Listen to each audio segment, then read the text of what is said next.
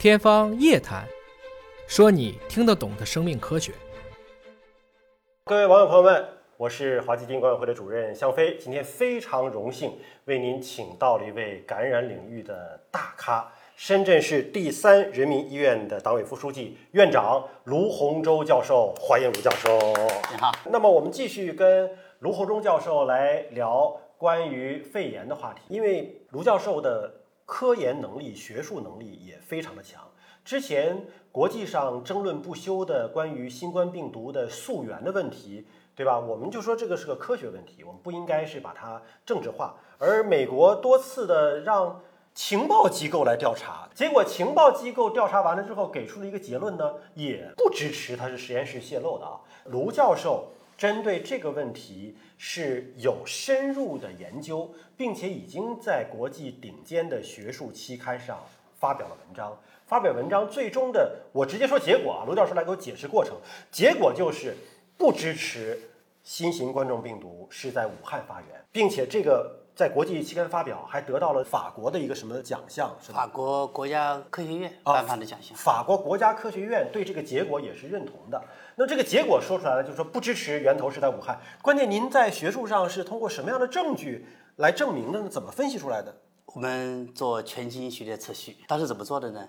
因为在武汉疫情开始的时候比较早期啊，多数人呢是跟武汉华南海鲜市场是相关的。嗯。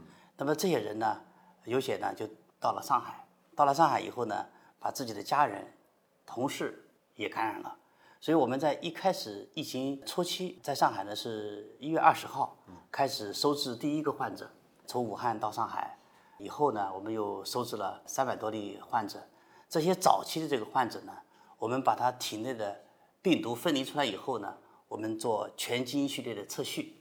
冠状病毒有一个特点。就是每隔一段时间，它会有个别的病毒序列呢就会变，过了几个月以后呢，这个病毒变得范围比较广，病毒的序列的变异比较大，那么新的变种，比如说南非变种、英国变种、德尔塔变种等等，这些呢就出来了。但是呢，在比较早期的时候，病毒呢还没来得及变的时候呢，如果它同一个起源，那么病毒序列呢应该是比较均一的，嗯，可能会有少量的这种病毒的序列。会变，但不可能是非常大的病毒的序列的变异。嗯，那我们早期呢，在武汉华南海鲜市场，跟这些接触的这些早期的这个患者呢，他们体内的病毒序列呢，我们做了分析以后呢，我们分析了一百一十二株病毒的序列，已经发现那个病毒的序列呢，已经分成两个比较大的分支了。哦，就早期病人就已经有分支了。这个说明什么问题呢？说明在武汉已经有两个来源的这种病毒混在一起了，在武汉的地方呢出现这个疫情会师了。那么这两个主要的分支从病毒的系统发育上面呢再去分析呢，可能在二零一九年下半年的某个时候呢，不同的病毒病毒的这个来源呢已经在人类呢开始感染了。那么再结合呢，武汉华南海鲜市场是一个国际物流的一个中心，包括呢这个海鲜市场也是来自于不同的国家和地区。那么最近有一篇文章分析了当初武汉海鲜市场的这种海鲜的来源，就发现呢有些来源呢跟不同的冠状病毒它所在的这种不同的地区，嗯，是有关联的，嗯，所以呢很有可能呢是从。其他地方不同的来源到了武汉，然后呢，我们最早呢把这个疫情呢发现，嗯，我们把病毒分离出来，鉴定出来，最早呢我们向全球呢分享了，嗯，这种病毒的序列的信息，嗯，全球呢可以用这么一个病毒的序列呢进行诊断试剂和疫苗的研发，所以我们习主席说呢，我们公开透明，我们第一时间呢向全球分享了序列，这这一点呢。充分证明了我们国家呢是公开透明的。嗯，那么这个病毒到底是怎么一个来源？我想我们在二零二零年，呃五月二十号呢，我们就把我们这个研究结果就发表在 Nature 上面。嗯，自然杂志。这个结果呢是我们团队与上海瑞金医院的陈院士陈占坚院士呢，我们共同完成的。嗯，那么这个结果发表过以后呢，也可以呢从基础研究，从我们的科学上面呢，我们就有了结论。嗯，这个结论呢就是武汉不是病毒的源头。二零年二零二零年五五月二十号，我们还是个五二零的好日子。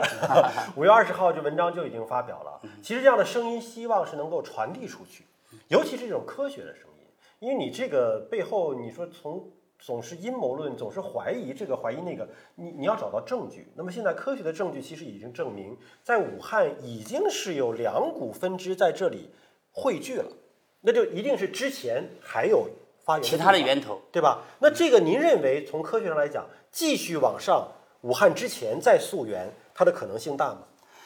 这就是我们接下来全球科学家要做的工作，包括世界卫生组织要做大量的工作。嗯，因为这个源头呢，呃，溯源问题，呃，是一个非常复杂的问题。比如说艾滋病，嗯，艾滋病的溯源问题呢，就经过了几十年才搞清楚。很多新发传染病呢，也要经过很长的时间才能够把源头呢搞清楚。嗯，我觉得这个呢是要全球科学家大家共同努力。比如说在非洲，在东南亚，都有很多的冠状病毒的分布。那么我们要从这些源头去做一些深入的研究，包括欧美一些国家。我想呢，这是全球科学家要联合起来，共同面对的一个科学的挑战。嗯呃，因为罗洪洲教授他是病原感染方面的专家，就除了像呃导致呼吸系统疾病的这些感染之外，刚才像提到的这个艾滋病，这也是罗洪洲教授研究的非常主要的这样一个方向哈。你像说艾滋病的这个病毒的溯源问题，最后就确定是溯源到了猩猩那儿了吗？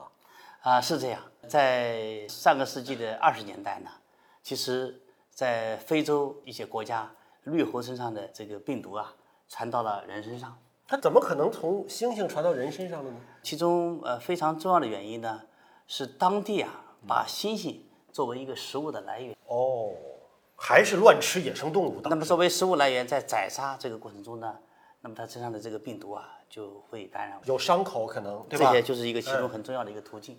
所以就尊重大自然，不要去乱吃那些你不该吃的东西，这个洁身自好非常的。